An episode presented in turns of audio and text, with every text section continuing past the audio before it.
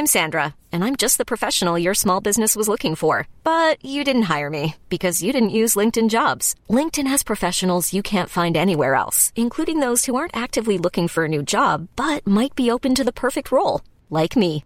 In a given month, over 70% of LinkedIn users don't visit other leading job sites. So if you're not looking on LinkedIn, you'll miss out on great candidates like Sandra. Start hiring professionals like a professional. Post your free job on linkedin.com slash achieve today. We're on a Pokemon podcast. We obviously love No, I hate it. I'm just here every week to just shoot everybody's to kill everybody's hype, you know? Snyder. Good. Can you?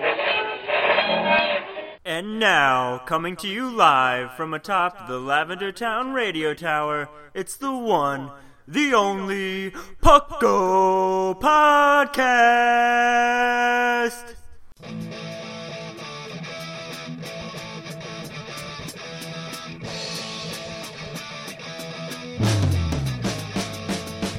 It's Pucko! Pucko! It's Pucko! Pucko! Pokemon Underground Champions League, oh yeah! Pucko! Grab your friends, it's that time again! Listen to the show where the fun never ends! It's Pucko! Pucko! Oh yeah! Pucko!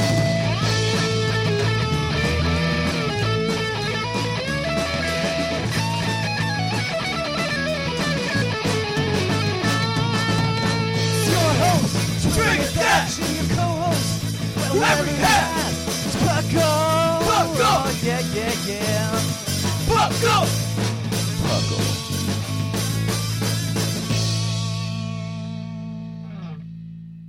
And welcome to the 357th episode of the Puckle Podcast. I didn't check beforehand. Uh, I am your host, Trainer Thatch, here today with the man from Florida himself, Gator. Hey, what's up, everybody? No hurricanes there. And then, of course, we also have the illustrious man from the West Coast, also known as the Best Coast, Basket, What's up, Buckle peeps? sometimes referred affectionately as Bucket. And but no, Bucket's his evil twin. yeah. that should be a thing. Uh, but welcome to the Puckle Podcast. Puckle, of course, standing for the Pokemon Underground Champions League, a show where we talk everything from the video game to the trading card game to uh, Pixel Craft or Pixelmons. That's what it is. Pixelmons. The Minecraft mod that got shut down because Pokemon Quest was coming out. So fun fact, I don't know, I, I Gator, I know you pay more attention to like the Japanese like stock of Pokemon Center than I do, or not than than I do, but I just more than the normal average bear. Um, but uh, I don't know if you saw this, but they have Pokemon Quest plushes, Oh my And- god. and so like you can get like little cube cube shaped Pikachu. I feel like that's always been a thing, though. They're just now branding it. Uh, know, Oh no, it, it looks legit like from the like the one in Pokemon Quest. It's it's uh, I don't know that I would buy it, but it's cool to know that that exists. the only one I care about is like the Weedle and the the um. Come on, brain, do it this morning. Caterpie, all right, because they're just little weird little boxes of. That's true. They're supposed to be this long and like wiggly Pokemon. They're just stupid looking boxes with their dumb squish faces, and I love them. I'm super excited. And then like the shinies on the game are really good too. I'm really excited for the Pokemon Center launching their 151 line in I think it's November. They already released 30 of the original 151 in plushes, but Oh you can gosh. they're going to be doing all 151 and I think those come out sometime in November, which is getting scary scary close. I am really bad at judging what time of year it is now that I've graduated. And I like woke up this morning and it's like 57 degrees outside and I'm just like, "Whoa, I guess it's fall now." And I looked at the date. I'm like, wow, I guess it's almost October. And that means a lot of things. One, let's go is super close. Yeah, let's go is super close now. And on top of that, um, pumpkin spice is here. I, I forgot that pumpkin spice was a thing, and my wife was like, "Yeah, I bought it like three days ago," and I'm just like, "Oh, I didn't realize this." and it's nuts. It's nuts. Oh, Well, I've already got my pre-order in for Let's Go Eevee. You know, I'm on Team Eevee Mm-hmm. for this one, so uh, I'm, on just whichever waiting for it to one. roll out.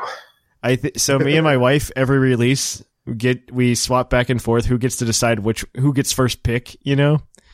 Of which one they want. It doesn't matter anyway because when it's like a real, uh, I, I shouldn't say real because I know some people are getting really upset if we call Let's Go Pikachu, Let's Go Eevee not a real Pokemon game. But let's be honest, it's not like it, it's not. It's it's a non-traditional it's Pokemon core. game. When it's when it's not core. Oh, Joe Merrick actually got on Jushiro's case about this uh, the other day.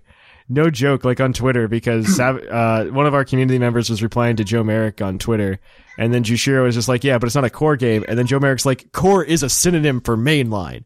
It's probably a translation issue." Blah blah blah. I'm just like, okay, so let's make our own terms up for this. We have we have two different types of mainline games now. We have a traditional mainline game and a non-traditional mainline game in the Let's Go. So I mean, there is a difference. You can't just say that these two things are equivalent.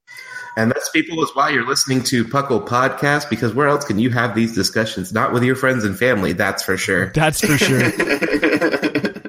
this is just incredibly pedantic at this point. It's just like we know that these. Yes, they claim that they're mainline. They also said that the, DS, when the original DS launch was going to be a third pillar to the Nintendo empire, um, to co- complement the Game Boy. Like they say a lot of things. they can make a video about that. Like, uh, what is it? If they have the bleep the uh, video game developers say or something like that, you can make an entire thing about that. Mostly Listen, on Nintendo. The, the Nintendo company as a whole has never been quite clear on timelines and how games are supposed to flow. They kind of just give a direction to their Yeah. like partner companies and just let them run with it. You know, anybody that's a fan of Final Fantasy or Pokemon or Legend of Zelda or Fire Emblem, they kind of they kind of just do what's what's convenient at the time. So uh, we're we're used to that and we expect that.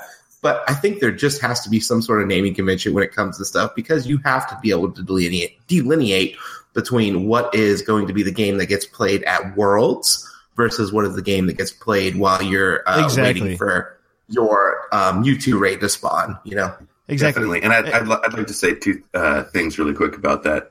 Um, one, there have been people who have gotten upset and stuff about like our comments on Let's Go and other games uh, that are like offshoots of the franchise. Like they're still Pokemon games, but they're not, you know, the core series or whatever. And even sometimes when we make fun of like instances in the core series games, like we're on a Pokemon podcast. We obviously love No, I hate it. I'm just here every week to just shoot everybody's to kill everybody's hype, you know? so if- like so when we when we buy- rag on it, it's out of it's out of like love and like maybe like a little being like upset that oh well it could have been this, and so it's sort of upsetting that it's not, and um uh yeah what so I mean saying is we're basically like your parents. You know, we we we you had a lot of potential and you're just not living up to it. We still love you. yeah we still love you we still love you Pokemon. I just and you know what? Like even when we complain about the games, like we still buy them, we still play them, we oh, still Oh, yeah. enjoy them. We're just slightly perturbed that you know there's no wild encounters. Well, I'm not even upset about Let's Go Pikachu, Let's Go Eevee. Like I I'm more than anything just happy that we're getting a game this year. I did not expect us to get a game this year whatsoever. I Yeah. expected us to have to wait until 2019 to get Pokemon Pokemon, which we do. I mean, in, to an extent like to get the game that most of our fan base would actually want to play. It's not until mm-hmm. 2019. And I I think Let's Go they saw a really good opportunity. One, Nintendo was pushing them to get something on the Switch that was real Pokemon. I mean, let's put real in quotes. And Uh-huh. they wanted to get some kind of real Pokemon experience onto the Switch. So not something like Pokemon Mystery Dungeon, but a real Pokemon experience. And they did so in such a way, it's just so beautifully crafted from a business standpoint. Because they're just like, you know what? We have all of these Go players. Let's try to capitalize on them on a system that we think will actually sell. And they're, I mean, I wouldn't be surprised if we just see a huge boost in Switch sales. I mean, we will because not only are we getting Pokemon around the holidays, but we're also getting Smash Brothers at the same time. Well, close to the same time, a couple Yeah. weeks later. and I, we're going to just see the Switch blow through some sales numbers, which will be cool to see. I mean, the Switch is going to cement itself as probably one of the best selling consoles. Um, inevitably, because we're only in its second year, and I'm not sure what those figures are now, but I think it's over 20 some million units already. Not to mention, it's going to Yeah. be like the 3DS, where um, it's getting to the point. I saw that I saw that Pokemon Let's Go Pikachu, Let's Go Eevee Switch that we talked about last week, and Yeah. it's getting to the point where like if they come out with a really cool limited edition console, I'm gonna have to buy a second Switch. like just like how I have something like four 3DSs, I'm gonna end up with multiple Switches. I mean, the 3DS did really well too. It's over. I think it's it's over fifty some million co- units sold as well. So the whole thing is really great. Uh, but yeah, the the big thing is I know I know people get upset with what we say, and I, I want to make sure that people are clear that I mean I'm still going to play this game. I'm like as soon I'm going to go to the midnight launch for Let's Go Pikachu, Let's Go Eevee, and then I'm probably going to come home and stream it for a couple hours. And I, I want I want people to realize that that's the kind of stuff that we're going to do. I I still really I, I I'm I'm not upset at the game. I'm uh, I I I'm worried like slightly. Probably 5% of me feels like okay, I hope these games don't do like phenomenally well to the point that Game Freak starts focusing on something like the Let's Go franchise and turns it away from the traditional Pokemon experience. Yeah, I don't think we need to worry about that. I I don't think so, but like there's a small part of me that worries about it only because Joe Merrick's worried about it. I don't know why I listen to Joe Merrick, but I he's worried about that. He's very concerned. I don't think there's a reason to be m- mostly, but when Joe Merrick's upset about something, uh, it, I take some credence with that, and I probably shouldn't because I feel like to some extent I'm on par with him in terms of understanding the patterns and the news cycle. Um, He's better at the Japanese stuff than I am, granted, but I do, I'm not super worried. Um, where's your long running piece of Pokemon content, Thatch? Okay. Fan's been running a website for several years now. Yeah, several. So Yeah, I've never I've never made any Pokemon content before, especially on a long term, like he has. Yeah, this is Puckle episode one. Yeah, Puckle episode. I think this this is two. We did a show last week. Okay. Oh, okay, Um, okay. okay. I feel like Oh, to an uh, extent also- I'm good at that, but yeah, go ahead. Uh, I was going to say also in the um, the Pokemon Let's Go thing. Um, so I um, I don't think it's a secret on the podcast, but Pikachu is not my favorite. I think they make him too like sickeningly cute a lot of times, and it just bothers me. Um, but I saw like I saw the move Floaty Fall. Him, which is the new flying type attack, and like I don't know what's going on, but he gets balloons and like I'm just imagining that he like because I haven't seen any actual video of it. I'm imagining these balloons appear and they just lift him up off the ground. And he's kind of floating there, and then he just falls and like hits them. and I would love that. And that is absolutely like too sickening, sickeningly adorable for me to like uh not smile. I don't know. It just seems so ridiculous. It's it's silly. I am a big fan. Uh, I, I mean, I'm I'm excited to see what this game does. I'm really excited to see what it allows them to do in 2019. That's what I'm mostly excited for. I, I mean, we're not going to be able to comment on that until I think at the earliest, probably March. I don't think we'll be able to comment too much on like what what is happening with this new game. We'll probably get some mini trailer for you know Pokemon One and Zero or some nonsensical name. Um, but I I am looking forward to that, and I, I would ask you guys what you've been up to, but I think this was much better. So uh, we are going to cut it right there, and we're gonna shift it on over to the news. So let's cue that epic music.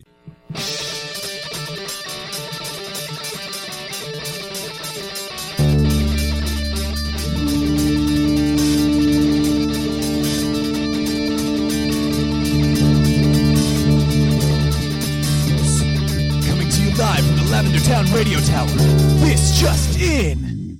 And on to the news. We have a significant amount to go through. Some big stuff today. So, um, mostly around Go, but there's also a few other smaller things. So, first of all, we had more information about Let's Go Pikachu and Let's Go Eevee announced earlier this week. Uh, they showcased a few things, a couple new moves, one of them being the fo- floaty fall that Basket uh, mentioned earlier, but also the bigger thing they talked about was the details about catching legendary Pokemon. We saw that you actually do battle them in one of the trailers, and you do battle them. You have to defeat them to get the chance to capture them, and I believe there's actually a time limit on that as well. You Huh. can also transfer your Pokemon from Pokemon Go, as we already knew, and this is instead of the Safari Zone, they're putting this in in Fuchsia City. You have Pokemon Go Park, and you can you, it's 20 parks which can house 50 Pokemon a piece. So that's a bajillion Pokemon. That is should be noted that this is a one-way process. You can also use multiple Go accounts for one account of Let's Go Pikachu and Let's Go Eevee, so it's not bound to an account, which I wouldn't believe it would be. And if you transfer 25 of the same species of Pokemon, you can play a mini game in its play yard, which will involve leading all of the Pokemon to the goal within a time limit. If the player beats the mini game, they'll be rewarded with various candy, which can be used to power up the Pokemon. That's what they're using, I think, for EVs in this game. Uh, though EVs and IVs, I don't think are going to be that important. I'm, I'm more disappointed because I, I think Gator, you also share the sentiment with me. I, I get really frustrated with like the Pokemon Go quote unquote meta that happens. It's literally just the type chart. Like that's the meta in Pokemon Go. Well, the, no, the meta in Pokemon Go is who's got the most HP, Yep. And then what beats those Pokemon. So basically, unless you're a Tyranitar um, or a Blissey, you're not relevant unless you're Gen One. Yeah. I mean, people take it way more seriously though than I think. It's it's a much simpler metagame than something like competitive Pokemon. Well, There's just no way to balance. There's just there's zero way to balance it. Well, so the the, the metagame is is a little bit more complicated than that. Um, so basically, um, it changes drastically um, depending on um, who the raid bosses are. Um, because Oh. a lot of less viable Pokemon become extremely viable depending on the raid bosses. So, like for instance, um, you can get away uh, with using uh, um, uh, Starmie against uh, Tyranitar as well as long as it doesn't have the the specific move sets where it's um, dark, and you can you can find that out on your first go through. Yeah. Um, like let's say that uh, you know you're going against a raid boss, and Well, it actually actually tells you when you jump in there your recommended party. Actually gives you That's terrible. Don't listen to no the no no, Yeah, party. no no no, but it does give you an indication of like the moves it has. But okay, Yeah. let, let's grant let's grant you that though.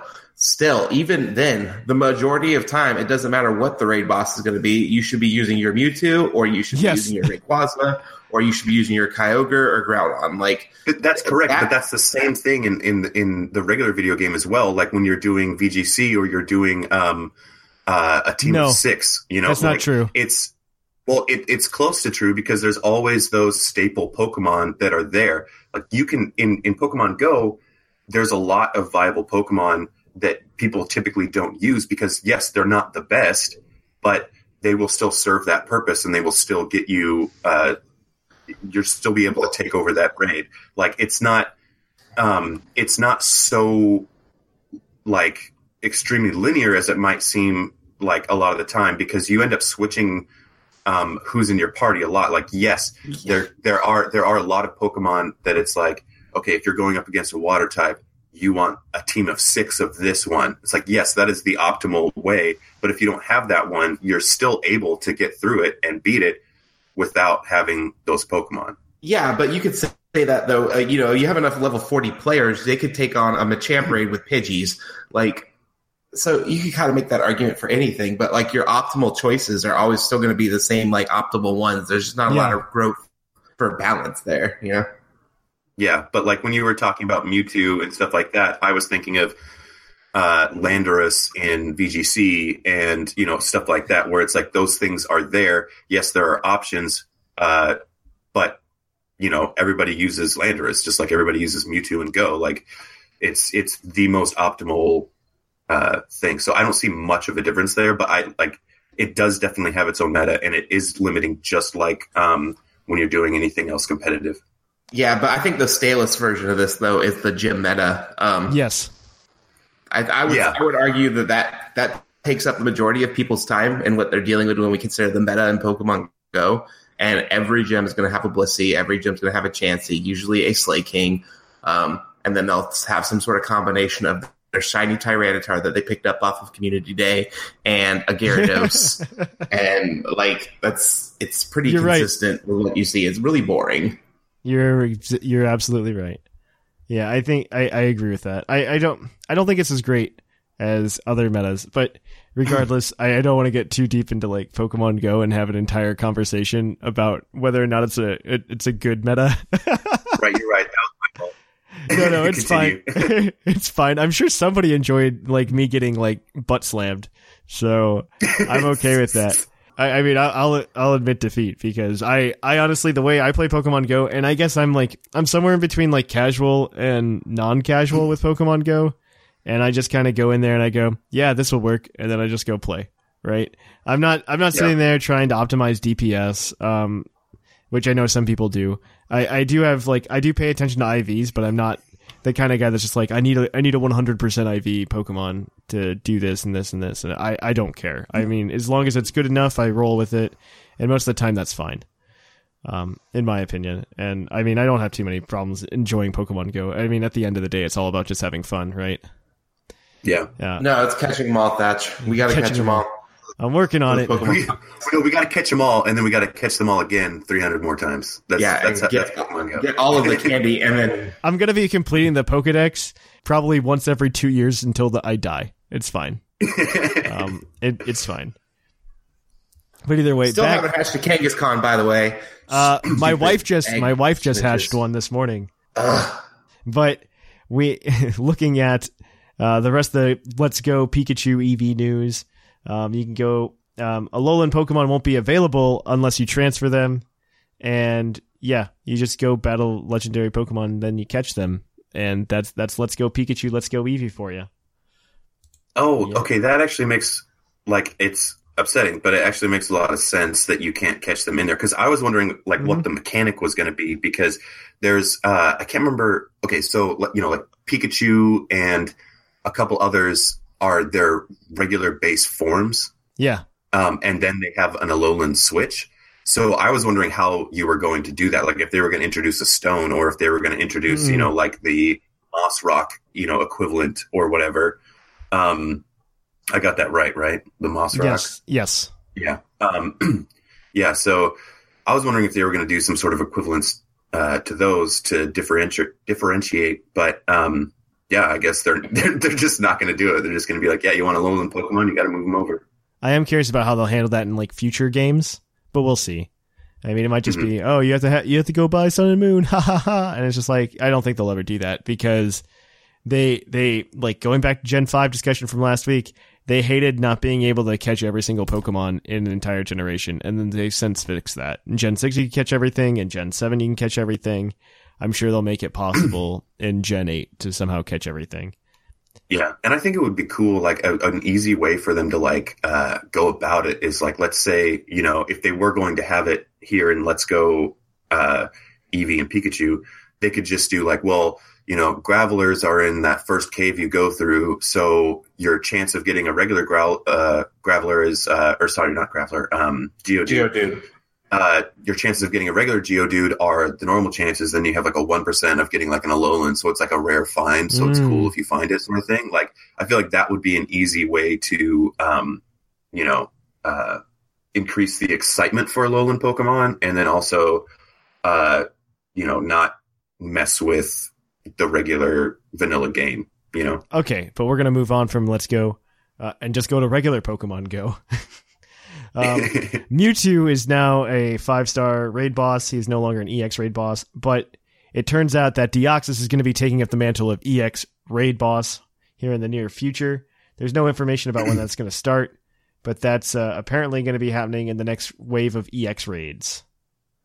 Um, you can also they're going to start letting you invite friends to EX raids with you, but you have to be ultra or best friends to do that. Um, oh, oh, wow, that's actually really cool. that's actually really nice because something like because I'll go raid more often than my wife does, and there has been an instance where I've gotten an EX raid pass and she hasn't because I go and raid more often. Um, Yeah. That would be nice though if like I got one, I could be like, oh hey, you should come and play with me, and she'd be more than happy to. Or if she did Are a you- raid or something. Okay, but have you been keeping up the, with the gifts with her though? Are you guys Yeah, like good yeah. friends? Okay. Yeah. No, no, no, no, no. We're ultra friends because I just give her all my shiny Pokemon because I don't care. and, and she cares like way too much about shiny Pokemon. So Like yesterday, she couldn't play in the Chikorita Community Day, and I played in the Chikorita Community Day. So like, I caught her stuff, and I just traded it to her because I'm just like, yeah, I don't care. Here, have have a shiny Chikorita. it's uh it's kind of funny um when i was looking at the uh because sometimes i'll you know when i'm in the bathroom taking a poop like i do um i was uh looking up what the projections on like what uh deoxys was supposed to kind of be like in pokemon go. And apparently maybe something has changed but apparently the only semi-viable one is the defense one and that's just for a gym defender.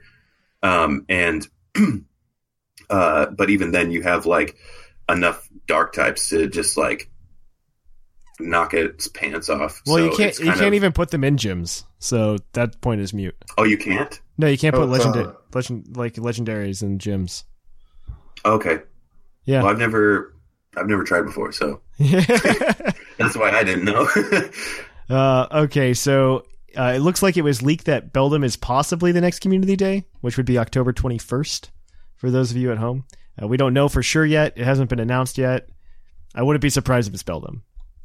Uh, also in Pokemon Go news, so much Pokemon. This is always the Pokemon Go segment. I swear to God. And there's uh, a new Pokemon was found in the game code, and then all of a sudden they just showed up everywhere yesterday during Community Day. Um, it looks like uh, I affectionately call him Nutty, and it it looks like somebody took a nut from like a bolt and then smacked it on top of a silver Ditto.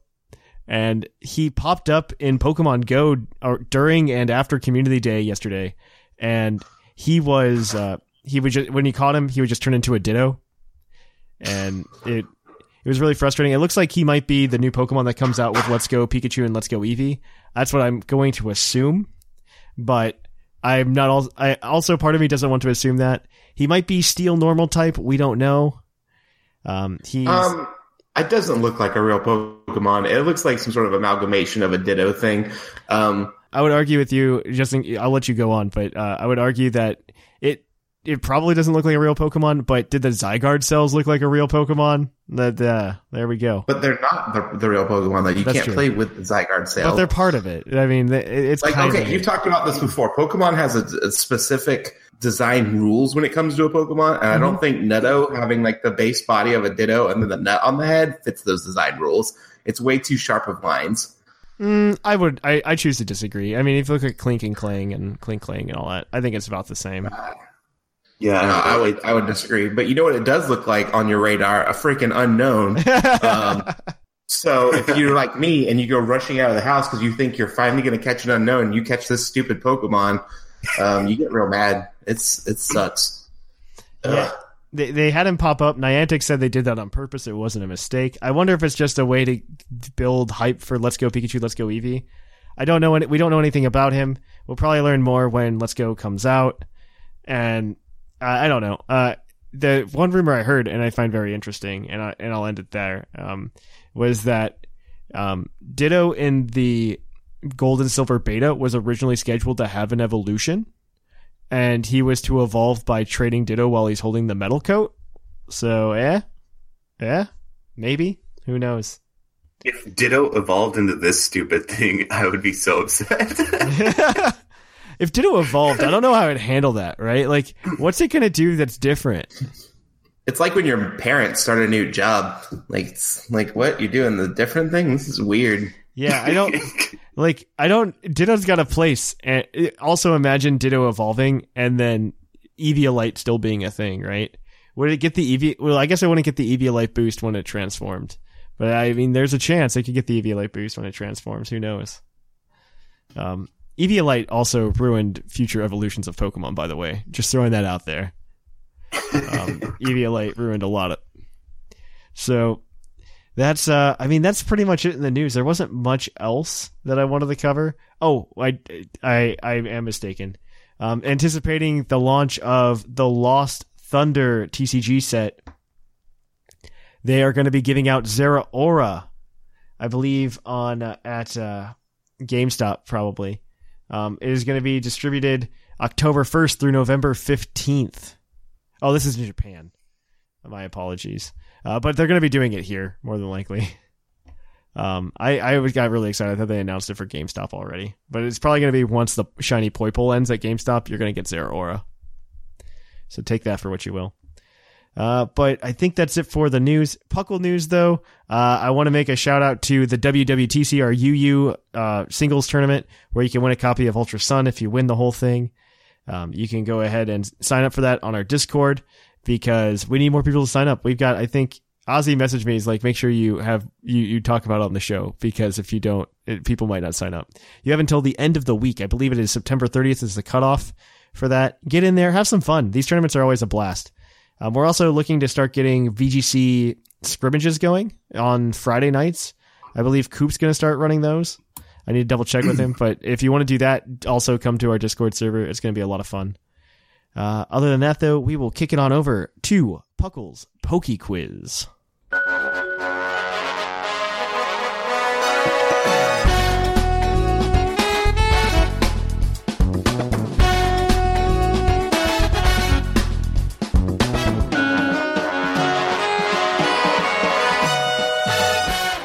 And welcome to Puckle's Pokey Quiz, where we're going to quiz your co-host on their innate Pokemon knowledge and how much they know and stuff like that, and all of their know-how and everything.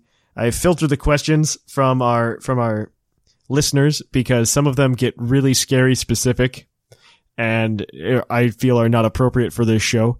But if you are, uh, we have uh, Basket and Gator here today. They are going to be operating as a team. If you are new to this segment, we have them compete against all the other co-hosts to as a race to 30 points because whoever wins it gets a $20 plush or because basket's pedantic uh, $20 of credit towards stuff at pokemoncenter.com uh, and he can uh, go ahead and i mean i guess he can get that really cool let's go pikachu let's go eevee nintendo switch. Yeah, for twenty dollars off, baby. $20 off. I think it's already like $400 so I know. Right? it's awful. But you can go ahead and get yourself uh, one of those. It is a race to 30 points. Like I said, we are going to be asking them five questions today in which they'll be answering together and ranking themselves up on the leaderboard. And so five questions, one point per question. One question will have a bonus point and they have one hint that they can use as a lifeline. However, if they get all the questions correct without using that hint, they can get a possible total of seven points today. So if you guys are ready, I've got a bunch of questions to fire Oh, at I'm you. ready. Okay. Let's do it. All right. So, in Ultra Sun and Ultra Moon, what is the only non-Generation 7 Pokemon to have a shiny lock, meaning that you can't catch it in its shiny form legitimately? So wait, wait. Can you say the question again? So, in Ultra Sun and Ultra Moon, what is the only non-Generation 7, so Generation 6 and below, Pokemon to have a shiny lock, meaning that you can't catch it shiny? I want to say Zygarde. I don't think you can get a shiny card Zygarde. Can you get a um uh can you get a shiny Lando T? Do you know? Um, I don't I don't shiny hunt, so this is hard for me. I'm, I'm pretty sure that um, it's Zygarde of all, all the ones that are that are huntable. Okay, let's let's go with Zygarde. Zygarde is your final answer, and that is Yes. correct. Zygarde cannot be obtained shiny. Uh, that's why it was such a big deal to be able to get the shiny Zygarde over the summer, by the way. Remind, reminding me of which, I have the code sitting on my desk that I have yet to redeem, so I should do that sooner rather than later. Um, but yes, Zygarde you cannot obtain shiny legitimately in uh, Pokemon so far, except through events. Just like they did the same thing with Xerneas and Yveltal last generation as well. And they do it with a lot of the legendaries in general. Like the Tapus, you can't get shiny legitimately except for Tapu Koko through the event. And even then, it's nature locked. So have fun with that. all right. So the next question, we're talking about Gen 5 again because all the Gen 5 love. Ugh. In Generation 5, there were three dragon type Pokemon that were guaranteed to be shiny. One of them was a Haxorus that you could get from a special event. And there are two more. Um, all I need is one of them. I'll accept one. You can, if you give two though, you get, you get, uh, you get thatch points and those, those count for literally nothing, but you can, you can keep track of them yourselves. I would say Hydreigon These are guaranteed to be shiny. Guaranteed, by the way. Like these, you are like gifted these shiny Pokemon. Oh, okay. And they're and all three are dragon types. Uh, well, three of them, and one of them I Is that what already gave you is Haxorus because like there's an area you can go to and there's a guaranteed shiny Haxorus in it in Generation Five. Um, this is specifically also in Black and White too. you get Dragon type Pokemon shiny. Okay, so what are what are the Gen five dragon types? Right. So you have you have uh um uh the one I already said, Hydreigon. Then you have um, I didn't get Dratini. you have- Is it Dratini? Because you can get the shiny Dragonite. yeah. Let's let's let's let's do that. I'm pretty sure. Um, if we only have to do one, we're going to do Dratini. Okay, let's do that. Dratini, Dratini. is correct. Uh, Dratini and Gible, depending on whether you had black or white, Oh. black, black two or white two, you got one or the other. Yeah, I only played White too, so I didn't know you could get a Gible. Yeah, the, I mean, there's not really a difference with shiny Gible anyway, so who cares? And Dr- shiny Dratini is much different. But yeah, you could get a you could get gifted either a shiny Dratini or a shiny Gibble, and then you could also catch that shiny Haxorus, like I was mentioning.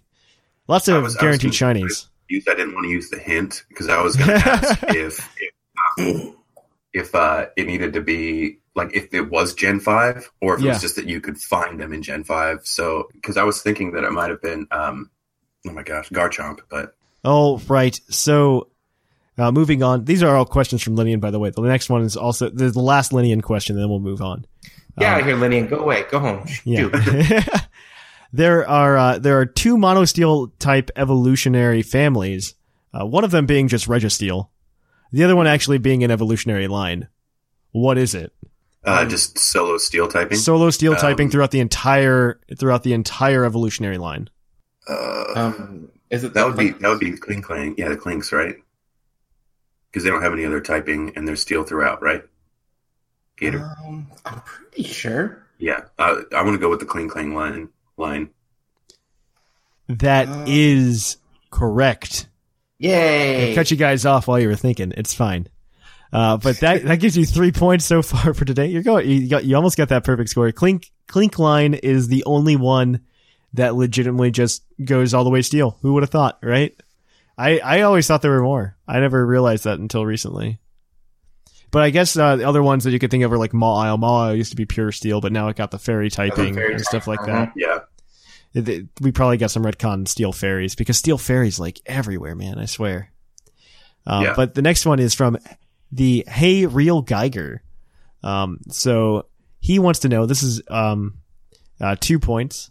So there are only three ghost po- post uh, three ghost Pokemon lines that can learn Tackle by level up at level one. Um, name name two of them. There's three of them, but uh, you two, we'll take two. Okay. Tackle. Um, tackle on a ghost type. So how can you get tackle on a ghost type Pokemon? That's literally it. I'm imagine. I'm imagining it has to. Wait. How can you? No, no, no. Or Which Pokemon? Which the- Pokemon? okay. What ghost type Pokemon can get tackle? That's pretty All right, much the so I'm- question. So I'm guessing that they have to be uh, um, dual type skater. So I'm guessing it's Pumpkaboo. I would say if the Aegislash line gets it, I'm pretty sure. Yeah, Pumpkaboo, Aegislash. Uh, do we have any other guesses that we can maybe try and narrow down? Um, Um, well, I'm definitely positive on Aegislash. That's one of my favorites. okay. Um, and then Um, what other dual types do we have besides the Gengar line? Because I'm positive they don't have uh, um, tackle. You know what? I, I, I feel pretty confident in Pumpkaboo for like no reason. So I'm I'm good with just saying Aegislash and Pumpkaboo. I I don't know. I, I feel like more like Phantump than Pumpkaboo. Um, I don't think Pumpkaboo has it. I think Phantump has it. I think you're just getting them mixed up. really, the tree? Mm-hmm. Okay. Okay, we'll do Phantump and uh, um, Aegislash line. Aegislash. Yeah. Yeah, that'll that'll be final answer. That is correct on both accounts. It is uh, Phantump What's the third one? uh, Decidueye. Oh, Decidueye can get Decidueye tackled. Ghosts. Yeah, it doesn't That's get Ghost till later. Yeah. Yeah. Cool. I always think of Decidueye as grass because I always see him in the TCG. I don't even. I never played with him. I would. I'm kind of waiting for that ghost type Decidueye in the TCG. It's not going to be good. It's going to be like the dark type Greninja, but uh, it it'll be interesting. It'll be interesting just to get like ghost type Decidueye in the TCG. That would be cool. Uh, all right though. So that that's five points for you guys so far. Yeah. All right, so you got to get this next one, which is the base stat question as always. And I want to know about defense today, though HP is my favorite one to ask because nobody has any intuition for base HP. Um, but I want to know about ba- base defense, and I want to know what normal type Pokemon has the highest base defense. Well, that's a rude question. Okay, so um I, like I, my immediate thought is something like the Snorlax line. right, yeah. Um I don't think that uh my my second thought is uh um uh uh oh my gosh, what's his name? The one that has the like ability where he waits Slaking? every yeah, slaking, but um he could have it oh wait, wait, highest base defense for a normal type? yeah, Um, that's gotta that's gotta be uh, um, is it one of the is, is it the the Pussy? Regi- well I was thinking Regigigas. Ooh, Regigigas is a good one. Um, Mm. Are but any- I also know his main his main attack or his main thing is his giant attack stat, so he could be wrong. What about Audino though? No, I think Like that, that, mega, is that mega Audino is really bulky. um yeah, but I think that's like so so for like Chansey and Audino and stuff like that. I think that's health. I don't think that's No, I'm pretty sure that, Audino's like- defense. Like I want to, I really feel like Audino is uh if I remember correctly, that, that it gets real fat. Like as far as not like HP necessarily, but like base defense. really I because like megas also get that weird boost. yeah. Well, we still haven't used our hint. Um, I just there- I uh, I feel strongly about Audino. all right, is is there a hint that you can give us, Thatch? Uh, if I do and you get this right, you only get six points for today. If you get this right without using the hint, you get seven points. Okay. Um. All right. All or nothing. I'm going with Gator. You're going with uh, Audino or Mega Audino? Uh, Yeah, mega obviously. Audino. That makes more Uh, sense, Mega. obviously. Um, the that is correct. Mega Audino Oh, has the highest base Nice. Okay. defense of all normal type Pokemon with a base de- defense of 126. You were making me question myself there. I was about to be like, all right, let's go with basket. well, I mean, I, I, I, I've never, I've never used Audino. Like, I think I picked it up once on like my first playthrough through Gen Five and looked at its stats, and I was like, nope. So I haven't looked at uh, TCG Cast this week or Game Corner the week before that to know um, who has what points. So I haven't added those in yet. Um, S- Scrawn and uh, Sigma were on the last one, right? Yeah, okay, doesn't matter. Um, so we're gonna go ahead and I'm gonna read you off the new standings. So right now, Basket and Gator are tied for first place with 12 points. Whimsicott is in third with seven. Shamu is pulling up fourth place, tied with Sublime with five points. Scrawn and R Sigma are tied for sixth with one point, and everybody else has yet to get on the board. So there you have it, guys. I mean, it's only been like three weeks, so you guys are doing pretty pretty solid, pretty solid What, point what's, wise. what's my, what's my point total? Twelve. Okay, you have twelve Nice. currently. Yeah, only eighteen more to go to get that twenty dollar credit towards your Nintendo Switch. Yeah, yeah. All right. That's so that's where we're going to end it, guys. We're going to take a short break and be right back at you with the topic. Ciao! I'm the fluffiest whimsicott, and I want to tell you how you can enjoy Puckle even more and make it better at the same time.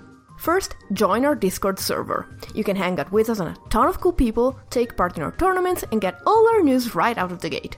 You can also interact and keep up with us on Twitter, on Facebook, and on our subreddit. If you love live content, we're on Twitch at least twice a week with all sorts of streams, from viewer battles to shiny hunting to PTCGO. If you want to drop a little bit of your extra cash on us in exchange for cool stuff, we have both a Patreon and a TeePublic store, so be sure to check this out. And finally, there's so much great Puckle content that we're now on two feeds. Make sure you are subscribed to both Puckle and Puckle Plus, so you don't miss out on any of our sideshows. And drop us a review while you're at it. We really appreciate your feedback. Thank you! And welcome to the topic. The topic today is going to be how to get into Pokemon TCG. Because I've got both Basket and Gator here, both veterans of our Puckle TCG cast over on the Puckle Plus feed. As for those of you uninformed, we have not only the main Puckle feed, but also Puckle Plus, where we do shows on Thursdays as well as Mondays. So you can get a little bit of extra Puckle goodness. It's where we typically take deeper dives into the Pokemon community and some of the things. Um, one of which is Battlecast, which is coming out later this week, actually. Uh, but we also do a bi-monthly TCG cast. Twice a month, you get some TCG goodness to talk about what's going on in that meta. But I know you guys both have gotten to the TCG. Myself, I play I play on the side. I'm a, I'm a very casual TCG player, in I think comparison to both of you. So I mean, how about you guys just tell everybody how you got into it, and we can just jump in there.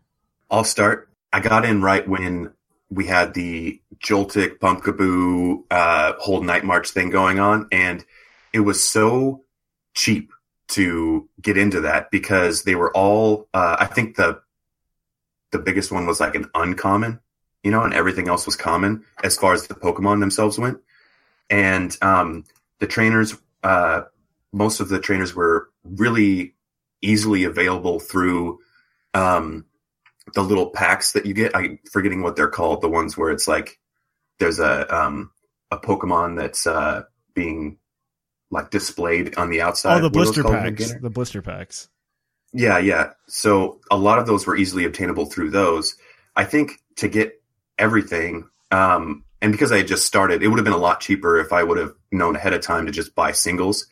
But I ended up getting started with a top tier deck um, for like I want to say probably tops uh, sixty, maybe seventy dollars, spread out through like a few, like like a month or two, right?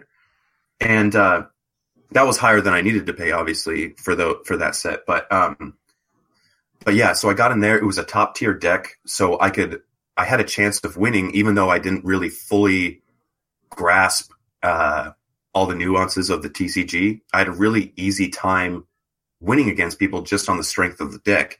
Yes, there was a whole lot of hate for that deck because it was so easy to pilot and it was so um, uh, easy to understand and cheap, and so it was everywhere.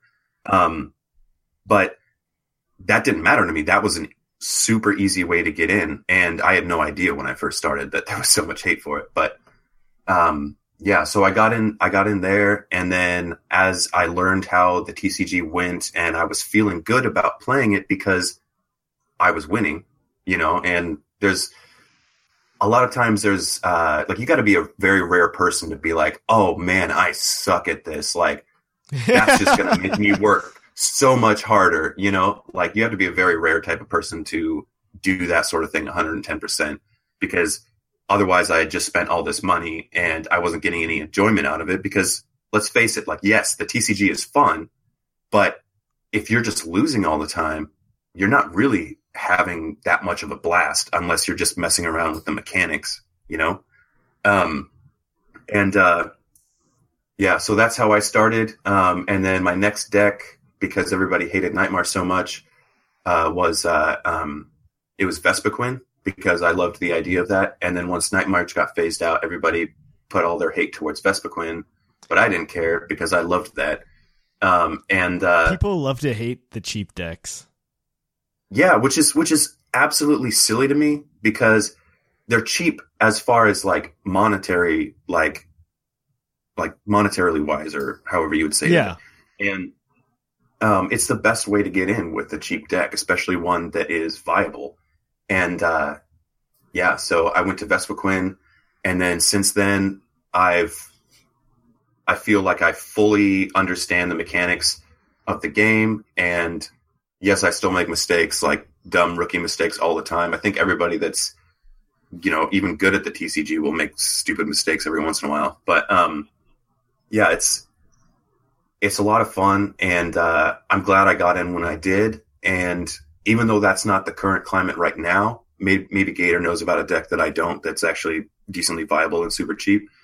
But um, uh, I would encourage you highly to get into it. Um, and yeah, I, I think Gator, you've done the, you've done something almost similar, but not quite. Uh, I got started at PuckleCon a couple of years ago. Um, we were at nationals and we got a draft together, and I wanted to sit down and play with everybody, so we started that way. Um, unfortunately, Shamu's a terrible teacher, and uh, and you know Jushiro and Sublime weren't paying half attention when we were trying to play the game. You know, they were the people that played the TCG before, so I had a bad time. So I went and learned how to play it my own self, and uh, yeah, started from there. But you know, as uh, some of you guys may know, if you listen to the TCG cast, I'm a stage one judge. Um, there's three different stages of judge: basic, stage one, and stage two.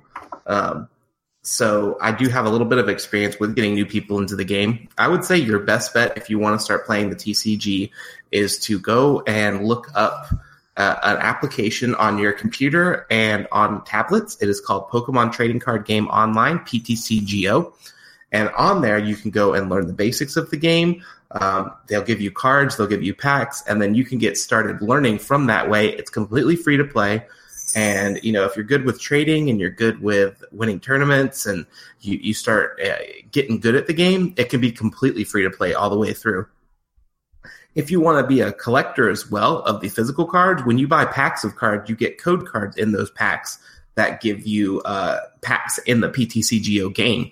So that's another way to get cards in there as well. Um, so if somebody's interested and doesn't really want to put in a money investment and really start playing, that's what I always recommend people do first. And PTCGO is Mhm. actually pretty fun. You know, you can sit down with your iPad and just get a few games in. Um, they have theme deck tournaments, which theme decks are the ones that you see at the WalMarts and the GameStops and your local game stores that have a Mhm. pre-constructed 60 card deck. They're all about the same power level. So when you play other people with it, you know, even if you're a new person, as long as you understand how to play the game, you don't have to have better cards than other people. You don't have to spend more money than other people. You just have to be better than other people. Um, so like that's That's just, true. that's an easy way to learn if you're a new person, you know. As long as you can tell what the cards do and do them right, then you can compete with people that have been playing for years. Um, if you want to get into the physical card game, though, I suggest you buy single cards. Um, the best way to do that is to go on places like tcgplayer.com or eBay. Um, there's a website called Limitless TCG that you can go to, and they always post the decks from the last tournaments that win. Um, and what you want to do is go find standard decks that look like fun. Um, but what I would recommend first and foremost, though, besides listening to the TCG cast to get your uh, puckle fix on all what's happening and to write in to us and ask questions, is to go on YouTube. There's a lot of good content creators That's out so there. true. Um, and then, you know, if you see a deck that you like, you're like, oh man, I really want to see this, how the Zoroark Garbodor deck works. You can go on YouTube and type in Zoroark Garbodor and find channels like Team Omnipoke, um, Team Fish Knuckles, someone's PC will post sometimes, Pokemon Trainer Chip. Um, there's a lot of different YouTube channels and resources that you can come to the Puckle uh, Discord channel on the TCG channel, and we will hook you up with links to everyone. Um, but you can watch these games being played with the certain deck. If you decide you like the deck, you can get the deck list, order the cards online, and boom, you're good to go. Pokemon is a lot cheaper than a lot of other TCGs. Um, Magic the Gathering being one, uh, uh, Yu-Gi-Oh being others. Um, you can build a standard legal Pokemon deck that can win you at tournaments right now. I think the cheapest deck you could probably build is hundred bucks, um, and that is getting all your cards from scratch. And like eighty to five to ninety percent of the cards in your deck, I would say you can play in other decks as well. So if you decide That's to take your true. deck apart, all the trainers, everything else is good to move to other things. You know, your main Pokemon lines might change, but otherwise you're good to go. So yeah, that's just the the quick and dirty way of getting started. Um, if you guys ever have any questions or anything, we're always open on the TCG cast to have the messages sent in that way, or the Discord channel is really quick and convenient. Um, everybody's super friendly there. We have official tournaments like we do with the VGC stuff. Um, we also have some unofficial tournaments. The Real EV on the TCG cast uh, channel right now is uh, putting stuff together through an unofficial tournament for everybody. Um, it's it's really fun. Uh, if you're looking for to scratch your collection itch, if you really like Pokemon, if you like board gaming, um, the TCG is a good way Mhm. to go. I find it's also a really good way to meet other people in Pokemon. Oh yeah, if you want to, yeah, if you really want to meet people that like Pokemon, it's really hard with the VGC stuff. People don't show up. TCG stuff though, the tournaments for it are huge. Mhm. Um, there's usually a good turnout uh, at your local stores. Um, And if you really just want to dip your toe in, like you've learned the basics, you kind of want to get in the physical cards, go to a pre-release event. Um, you'll spend 25 or 30 bucks, depends on the store. Um, you bring a, a pack of uh, card sleeves so you can sleeve up the deck you make, and you get a pre-constructed like mini deck, and then you get to open packs and modify that mini deck, and then you get to play a little three-round tournament, and then you get more packs, and everybody has a good time. Doesn't matter if you win or lose. You get to look at the new cards that are coming out in the new set, and you get to meet some new people, and it's very beginner friendly. And anyone I've ever been to, if you don't know anything about playing the game, a judge will come and help you and sit down with you, and it's really just about having fun pre-releases are legitimately my favorite thing. I really like doing that. And my another thing that I think is really great that I really like is that they finally made pre-release kits publicly available because now you can actually go buy the pre-release kits. Instead of calling them pre-release kits, they call them battle and build sets, I believe. Yeah, build and, and battle sets. I think that is just a fantastic way to go. I really like that because let's say I've got eight friends with me or something like that, or seven other friends, and I go, hey, let's all go buy these boxes, and then let's sit down in my kitchen and let's just build decks and have fun tonight, right? I know, I know that's not everybody's cup of tea, but when you get older, you just want to stay home. well, that's, that's one of the nice things about PTCGO. You know, you can sit on your couch in your underwear and play your Pokemon yeah. games without having to go socialize. But the card game is really good for socializing. Um, yeah. You can find your local leagues on the event locator, Pokemon's website. If you just type in Pokemon event locator into Google, it'll take you right there. Um, you can type in your zip code and it'll tell you, you know, what Pokemon leagues are around you. And you can show up with your cards and meet people in real life. And everybody is, my experience has been really friendly, really helpful. And like I know at my local league, the well-established players give away cards to help the newer mm-hmm. players. Like we just want people to play with. Um, yeah. So I, we'll help you build a deck. We'll help you throw stuff together. You know. Yeah, I've definitely done that for younger players. If I if they're missing like an essential card, I haven't played in the new set in the new rotation yet, but back when N was still uh, relevant in you know standard, I mean it was super relevant. I used to go ahead and just if there was a kid who was playing a deck and I'm like, why don't you have any Ns? He's like, well, I only have one. Da da da da da. And I'd be like, and at the end of the match, like after we played, I just like unsleeve my two Ns and like hand them to him because I had like three or I had an extra like six at home, and I, I could afford to give him the Ns. Yeah. yeah, it's it's really it's a really fun community, and I think it's a really you know positive place. And if you're a parent listening to this, it's really good for kids. Um, there's not a lot of competition on the lower levels. Uh, pretty much, if your kid shows up to a tournament and does any kind of decently at all, they're going to get some packs and prizes. Mm-hmm. Um, and it's just a good opportunity to learn math and reading um, and critical thinking skills. I think that's really important for kids. Um, they're not true. often presented with a lot of challenges like this nowadays, where you have to have a set scenario and say, okay, you know, this every every turn you have in a Pokemon game is like a complicated word problem, um, mm-hmm. and being able to uh, to master that word problem, it's like, okay, if Pokemon I have Pokemon X, Y, and Z. Opponent has Pokemon A, B, and C, and I have to be able to win. So what do I need to do to best advance my board state? And I'm telling you guys, this game is originally for children. As an, a functioning adult, you can figure out how to play this game. It's not hard, um, but it is a lot of fun. It is fun. It is. I, I do like it compared to other TCGs. I used to play Yu Gi Oh, and compared to Yu Gi Oh, I think Pokemon is. I don't. I don't know. I like the rotation it's good and bad at the same time. Good in the fact that like it helps you if you're a newer player, you can still be relevant. Um, without having to go too deep, unless you decide to play expanded, but that's another story altogether. Yeah. So to uh, clarify, so what rotation means is every year, September 1st, usually, um, they will take out a set of cards, um, four or five different sets. Cause you'll hear about us talking about, oh, you know, the Guardians Rising set was just released or the Crimson Invasion set was just released. Pokemon will rotate out four or five of the older sets and start fresh. So you can't play the cards from the old sets, but you can play the newer cards.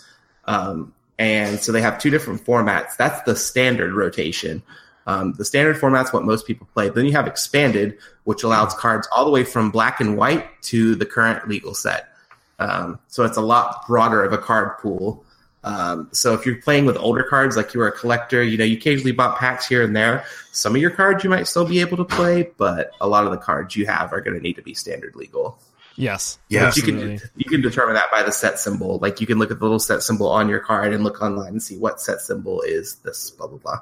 So- Yeah, and I'd also like to say uh, that if you are someone who um, you know only plays the Pokemon games, but you've played Magic before, it's very similar to Magic. So if you understand how to play Magic, then it's going to take you, I don't know, just a few minutes to really like understand how to play Pokemon and just be like, oh, okay, this is exactly the same way. Like, you know, the um, the energies are by mana. You know, um, just it's it's it's really similar. So if you already have an understanding of like Magic or another uh, basic card game that plays sort of similar to that, then um, you're going to be able to just pretty much just jump right in. yeah, Hearthstone players, anybody, um, Yeah. should be able to find an easy time. And like I said, guys, it's for kids as their their initial target audience. If these small four and five year old kids can master the game, it's not that complicated. You guys can hop into it. There's a lot of it's it's shallow to learn, but there's a lot of depth and mastery.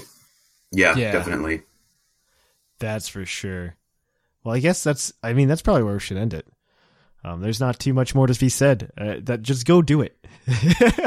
Gate, I just wanted to reiterate Gator's uh, thing of um, uh, yeah, if you're thinking about getting into it and you're just not sure or you just want to try it out or whatever, definitely PTCGO. Um, it's gonna it's free and you're gonna know right away whether you want to get into it or not. So Yep. Absolutely. And it's a lot of fun. So, I mean, it's just, it's on the computer.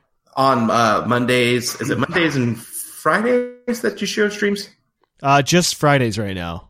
Just Fridays. All right. If you want, you can hop on stream on our twitch.tv slash the Pokemon podcast and watch Jushiro streaming Pokemon The trading card Puckle Podcast. Online. The Puckle podcast. Oh, yeah. Podcast. The Puckle podcast. Sorry. Um, it's all, it's, you, you messed up and made a weird orphan channel that has a different username than the rest of ours. Um, yes. Yes. But you can go harass Jushiro about teaching you how to play. I mean, I'm sure if, you know, the room's quiet, he would be like, all right, let's teach you how to play Pokemon, you know? So go Mhm. harass Jushiro on Thursday or on Fridays. Yeah, he's Fridays right now. I'm on Wednesdays, I think, right now. Uh, we're gonna we're we're doing work. We're gonna be revamping things soon, so it'll be a much clearer Twitch schedule because Twitch needs to needs to be taken seriously now. So yeah, that that's where we'll end it. Uh, so we're gonna take a short break, guys, and we'll come right back at you with the Pokemon of the episode.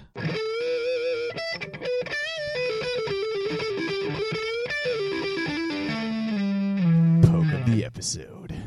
And welcome to the Pokemon of the episode, National Dex number 297, Hariyama, the arm thrust Pokemon. It stomps on the ground to build power. It can send a ten truck or ten ton truck flying with a straight arm punch. Punch, punch, punch with, with this arm thrust. Yeah. Uh, Hari, Hariyama is NU, um, and understandably so if you look at its base stats. But it's uh, base 144 HP, which is massive because that maxes out at like 492 if you fully invest. Like at level 100, 492 HP. That's that's nutsos. That's a lot. Base 120 attack. That is also a lot. Uh, however, base 60 defense, base 40 special attack, base 60 special defense, base 50 speed. So there's all of your problems. We have found Yeah. every single problem to Hariyama in a single, uh, in just four stats. He just sucks. Um, however, he does get things like fake out. I think fake out is amazing, especially in a VGC setting where fake out's super important. I don't think it's very important in singles, and that, hence why he's in NU. But you do see him occasionally in VGC show up, though Toxicroak is hanging out there right now. And uh, uh, once Yeah. again, understandably so, because Kyogre everywhere. Um, his three abilities are Guts, Sheer Force, and Thick Fat. All of those I think are good. I don't think he gets to get the most out of Sheer Force. No, However, he Thick, doesn't. But Thick Fat helps with his defenses. yeah, but uh, Guts is the one that uh, um, I always run him with because you put that flame orb on him uh, and uh, bring up his stats or uh, bring up his attack, and it's pretty awesome. Yeah, I mean that could be a lot of fun. I think thick fat's really good if you want to go for a bulkier set, which I think is something that you would want to try to do. Um, he get you could throw an assault vest on him, run thick fat, run close combat, knock off bullet punch, fake out because he does get a decent amount of coverage. But like you said, flame orb with guts is also really good. I mean, you could do the same thing with that, and then he gets facade on top of it.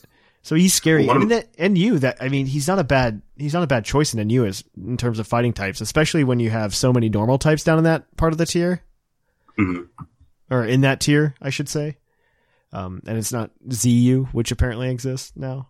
Well, for like an example of uh, um, how I, because I actually use him on my uh, VGC team. It's a Mhm. trick room team, Yeah, that makes sense. and uh, Absolutely. And one of my favorite things about him is uh, as long as there's not a uh, um, much of a defense uh, defense investment in uh, um, a Lando T, then um, he can once he gets his guts boost, um, he can ice punch and Oko a Lando T. So you should be able to do that awesome. without a guts boost. With base 180 with base 120 attack. he's awesome. And him with Oranguru, he just absolutely destroys things with the uh, the instructability.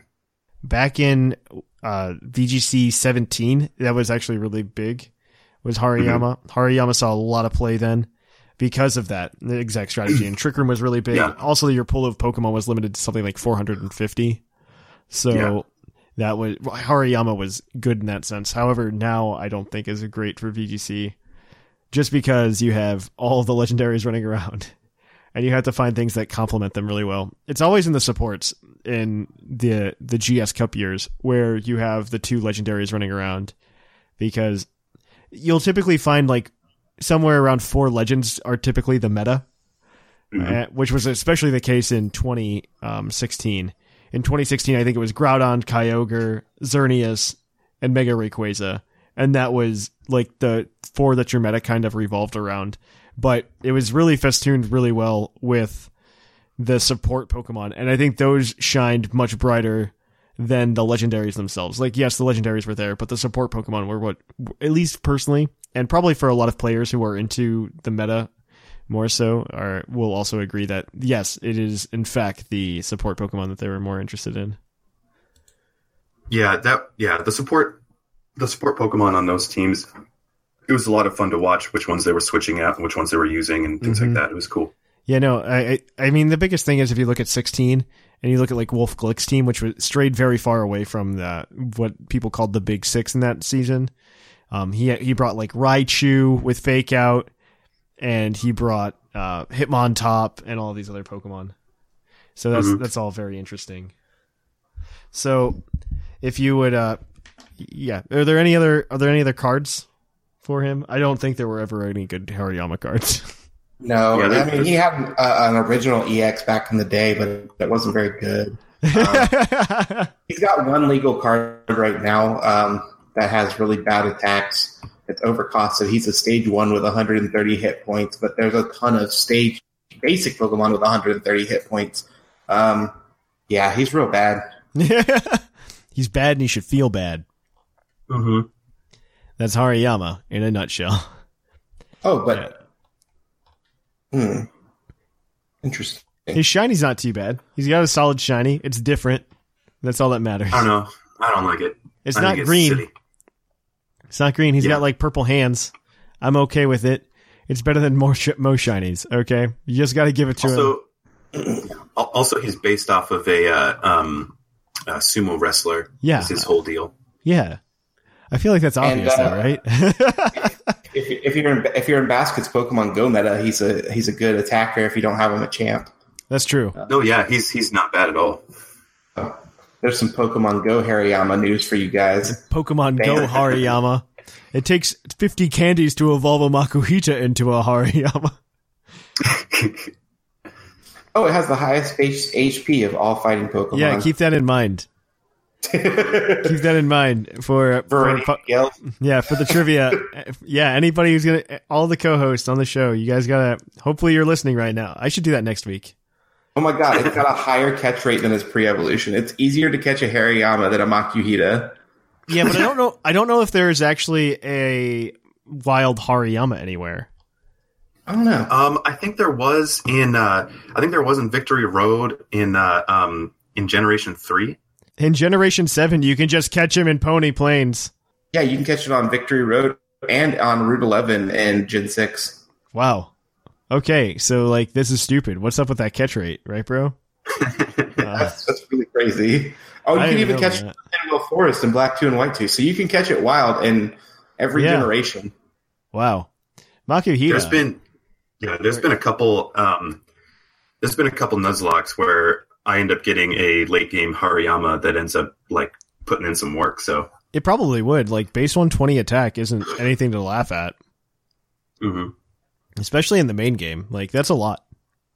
That's on par with some legendaries. Like, like looking at Zeraora, which was recently released.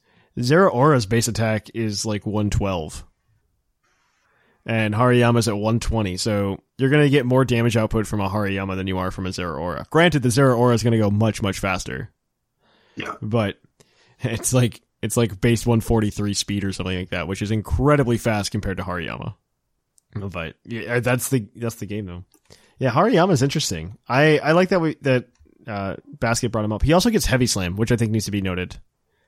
Yes. He does get heavy slam, Mhm. and he is, I believe, one of the heavier Pokemon. I'm not sure off the top of my head, but he is. Let's see, 559 pounds. It's not terrible. It's good steel type coverage. Now there are definitely going to be Pokemon that are are going to be heavier than him, and it's not going to work out so well. But it's decent. I also just saw that brine is in his level up. Yeah, no, Um, he gets decent coverage moves. He really does. That's it's in his level up. That's what blows my mind.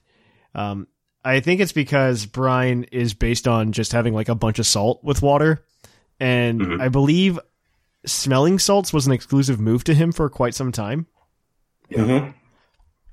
So that makes sense. It's kind of cool. It's like that's a little bit of trivia. Like, hey, we gave him a move because it's based on its design. I like when that happens in Pokemon. It doesn't happen very often, uh, but I do like it when some Pokemon get an out of an out of type move because their design says, "Yeah, this makes sense. We can make it happen."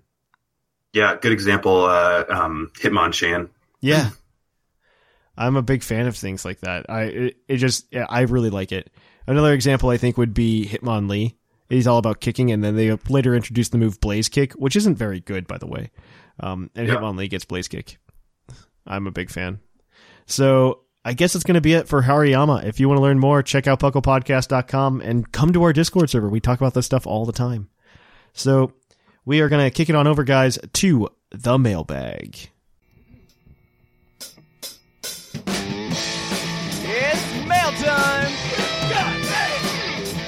Time for the mailbag! Send in your emails!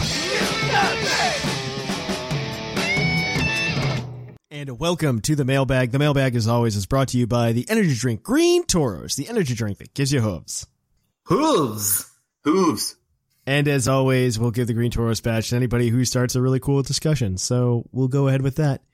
Our our question last week, uh, as we ask a question every week, was what is your favorite part of Gen 5 and why? For those of you who are new to the show, this is a segment where we read listener emails where they get a prompt such as the one I uh, suggested and they write us in at pucklepodcast@gmail.com. You can also just write about whatever you want. If there's something you want us to discuss, write in an email. We'll totally just read it and discuss what you wanted us to talk about. Re- I really like those types of emails. But we've got a few this week, so we're going to jump right on in to these questions. So our first one is going to be from uh, Ribbonfly. Oshawott is my favorite Pokemon overall. So cute and sweet. My first one is a girl. Oshawott surprisingly learns a lot of bug moves, but big moves it learns are not surprising, uh, or the bug moves it learns are not surprising. I really like the story in Gen 5, and N was super interesting as a character. Also, always I felt bad for Kyurem because it wanted to feel complete because it was an unseen side effect of Reshiram and Zekrom splitting. That is not canon. Nobody really knows if that's true, but we think it probably is. in Black 2, White 2, you learn that Team Plasma provides bread to their grunts. what? And that's like where it ends. That's just the end of the email. Ribbonfly. Uh, I wish All we got a little bit more context behind that one. Team Plasma provides bread to their grunts. I mean, I hope so. I mean, I never really thought about the logistics of like grunts of evil Pokemon teams and how they eat and live. I, I Maybe assume they, they- also provide shelter. Well, it's like a, it's kind of like a, um, like almost like a theocracy, right? So like they don't actually like Rocket gets paid for what they're doing. the plasma grunts might not. They might just That's be true. given like they might just be given bread as payment. like your payment is that you get to eat today. Okay, listen, we've already established that Pokemon is a post scarcity world. Okay, we've we've had discussions about this before. They have healthcare and everything. It's great. Yeah, but but maybe the theocracy withholds the bread from them. to give them part of the religion is that they need they need a they need scarcity in their world. yeah. All right. Well, thank you for that one, Ribbonfly. Um, our next one is from Celebrandas. Hey, Puckle Crew. It's been a while since my last mailbag entry.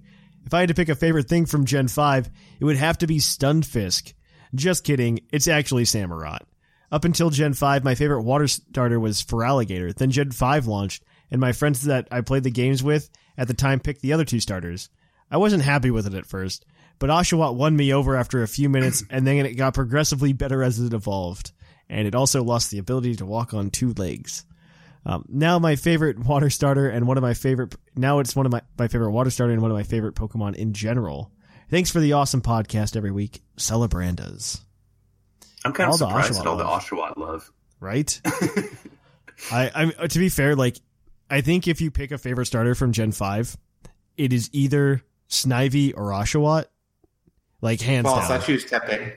That you Honestly, are just wrong. I think Emboar is pretty cool.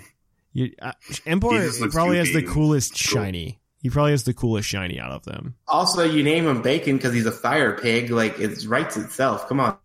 It it does write itself. it does write itself. Well, thank you for that one, Celebrant. The next one is from Ten Little Men, and I believe Basket wanted to read this one. Yeah. Howdy Thatch and his exemplary co-hosts. Ten Little Men has returned once again to answer this week's mailbag question. I have a lot to say about Gen 5, so I'll do my best to keep this short. I guess I should start by saying that the Black and White 2 games are the best Pokemon games ever made, rivaled only by Heart Gold and Soul Silver. Black 1 and White 1, however, are a mixed bag to me.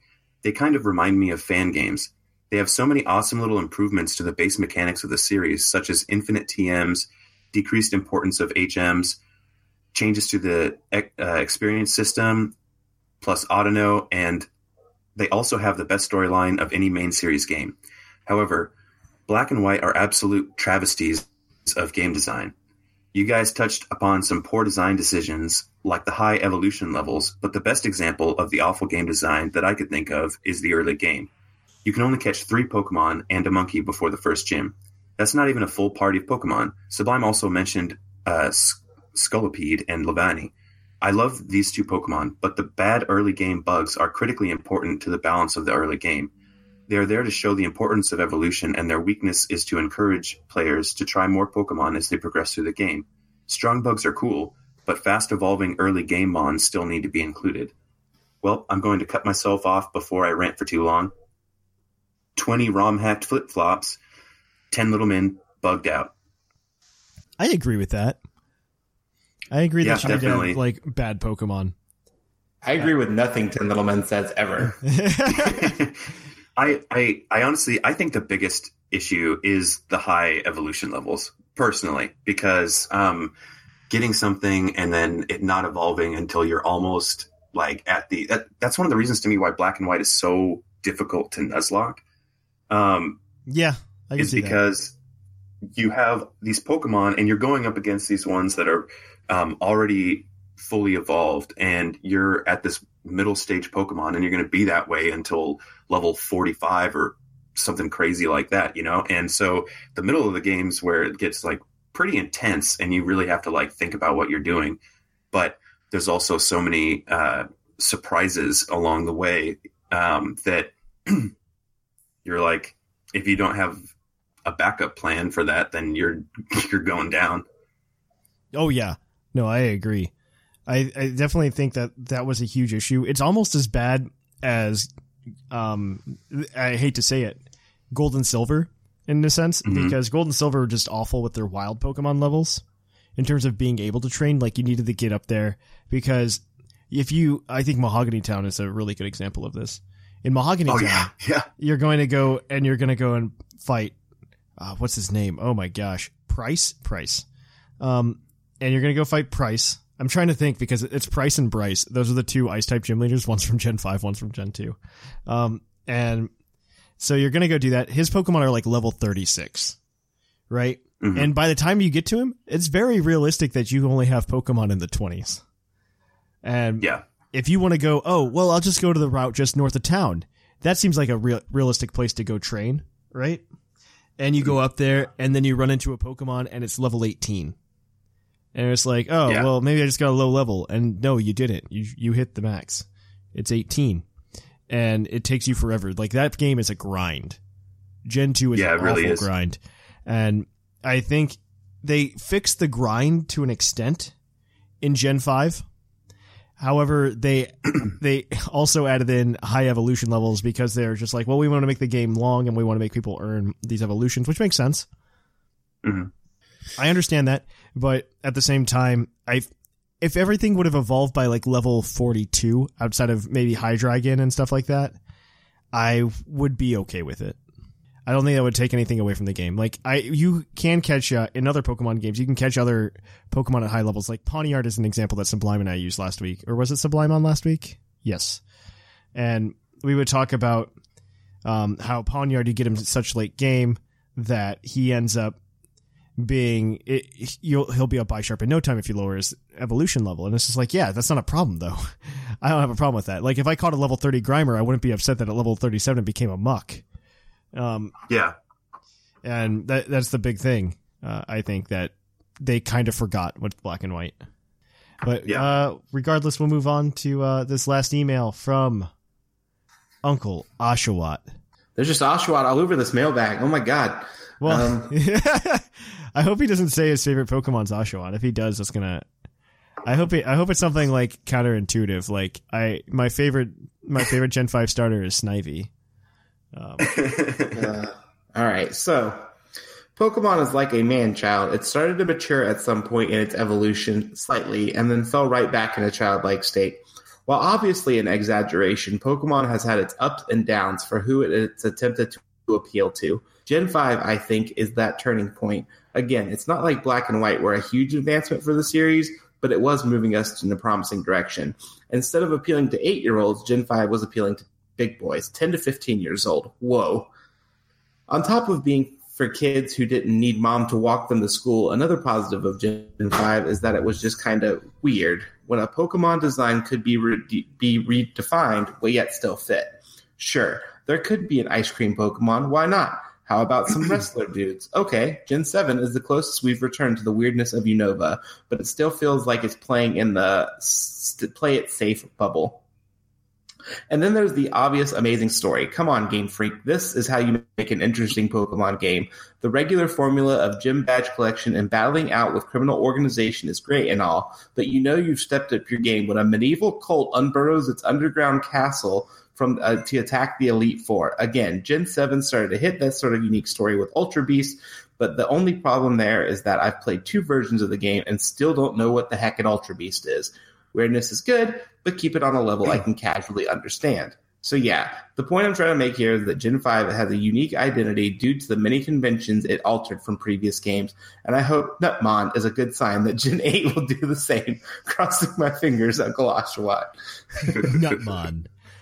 No, I I honestly think Gen 8, I'm hoping for something that's very close to Gen 5 in terms of not in terms of hey, let's soft reboot and make everything awful like that, but in terms of hey, we don't feel like we have to play it safe anymore because we have the Let's Go franchise. And Let's Go mm-hmm. can kind of fill that void for we don't want we want to make sure that Pokemon's approachable to everybody. And there's your approachable for a younger audience. And so I'm kind of hoping that when we get the announcement of like, oh, here's the characters from for Gen 8, you know, Pokemon 0 and 1, they're much more mature. Something like 14, 15 years old. I would like to see that. If they did that, we are already on a good sign and I'm feeling like everything's doing well. I hope they don't try to like I I think Gen 5 was done really well. They built a really good world. They built something very interesting and it still left open a lot of headcanon to be filled, like with Kyurem and stuff like that. But mm-hmm. I do feel like Gen 7 kind of screwed up in a way because Ultra Beast were never really explained very well, other than yeah, there's like this dimension kind of spa- outer space thing that's going on, and Mhm. it's never really explained what's going on with that. And I really hope that we don't have to deal with something like that, or at least give us a cool story about Ultra Beast. They had a really good way to do it. I was really hoping that Ultra Beasts were going to turn into some kind of boss fights that just never happened. Yeah. And I think that would have been really a really cool direction for the Pokemon franchise to go into. But Mm. uh, we'll see. Maybe Gen eight. you never know. They might just be like, yeah, here's this boss Pokemon now. Beat it up, and then you can have a chance to catch it later. Yeah. I think that would be I interesting. uh, I mean, Pokemon's not afraid to leave unresolved storylines, like the whole weird Zygarde thing oh, like- yeah. for Gen No, no, no, no. 6. No, uh, Zygarde was the Zygarde was a very weird case for Pokemon as well. I think that was partially due to them really wanting to launch a new game during the 20th anniversary Mhm. and not having enough time to build a proper like Z version. Because there was a really large gap between the announcement uh between the release of Omega Ruby and Alpha Sapphire to the announcement of Sun and Moon Yeah.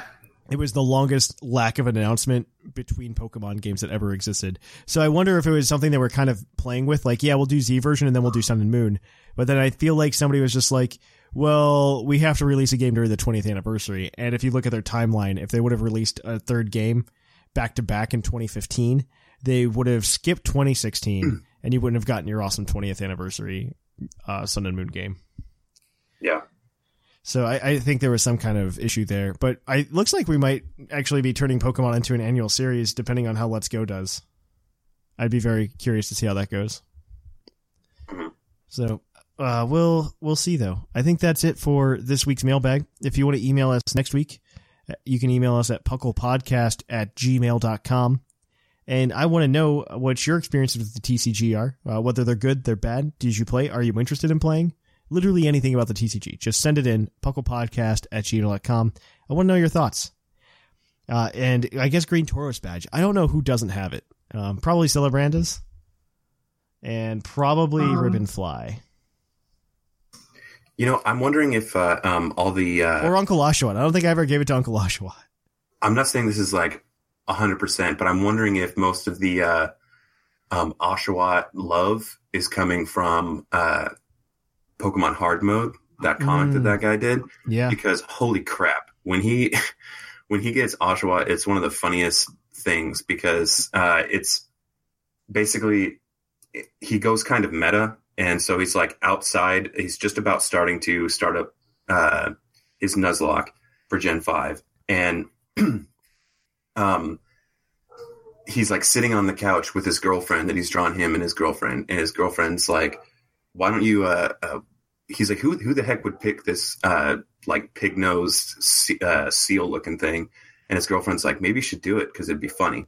and then he's like, and then he like he like looks at it and he's like, and then it's like starter chosen, and then it just goes on from there. Um, so I'm wondering if uh, how many people have read that that have written in and said uh, that that was their favorite. I don't know. Uh, Like that's pretty deep into that comic though. It is. It is. But uh, Green Tauros badge. Um, we should give it to. I don't think anybody has earned it this week. Good enough for me. I can agree with that.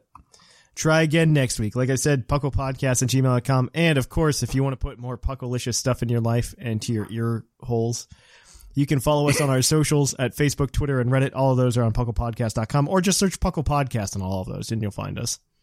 If you want to listen to things like the TCG cast or the Battle cast that's coming out this week, you should check out our other feed, Puckle Plus. Uh, it's an orange background thing. You'll find it on whatever podcast app you're looking at. Also, if you haven't already, join our Discord. It's a great place to come and hang out with us. Uh, the link is in the show notes as always. So we really hope you guys are there. and of course, if you want to, we would really appreciate it if you came out and saw us on Twitch at twitch.tv slash the Puckle Podcast. I'm on on Wednesdays. Yushiro is on on Fridays. We'll probably be shaking up the schedule here in the near future. But if you haven't already, definitely check us out on Twitch. We, it's a good time. And it's a great way to just support the show and hang out. Uh, if you want to support it monetarily, you could go to Twitch and you could use your Twitch Prime subscription. It's a free two dollars for the show. We really appreciate it. It lets us build better things. Um, if you want to support the show in other ways, you can go to our TeePublic store, buy a T-shirt, or buy a onesie for your child to indoctrinate them into Puckle. It's the greatest place to do that. Uh, it's so weird to me that they sell child onesies. It's really, it's really weird to me, but you can get it. It's fine. The Drifblim daycare onesie has to be my favorite thing that could ever exist.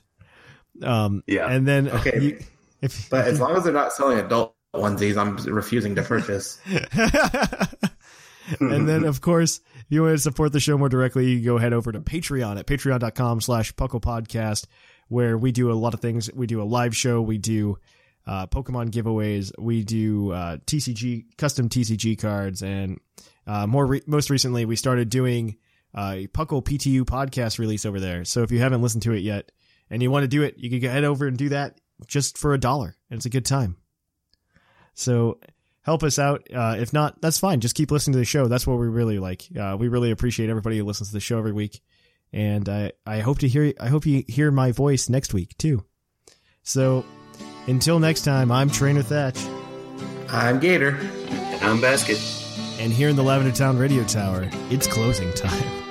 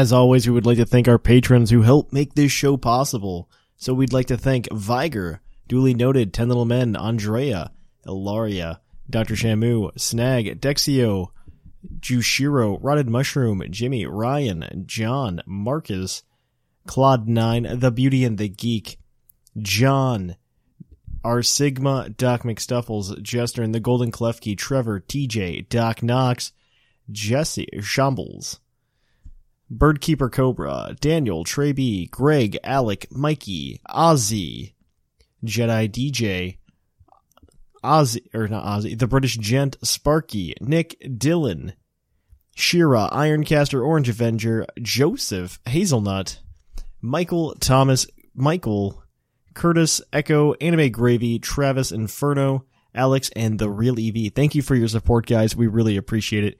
And we hope you guys keep supporting us. We have some awesome, cool stuff coming along the way. So please look out for that. Catch you guys on the flip flop.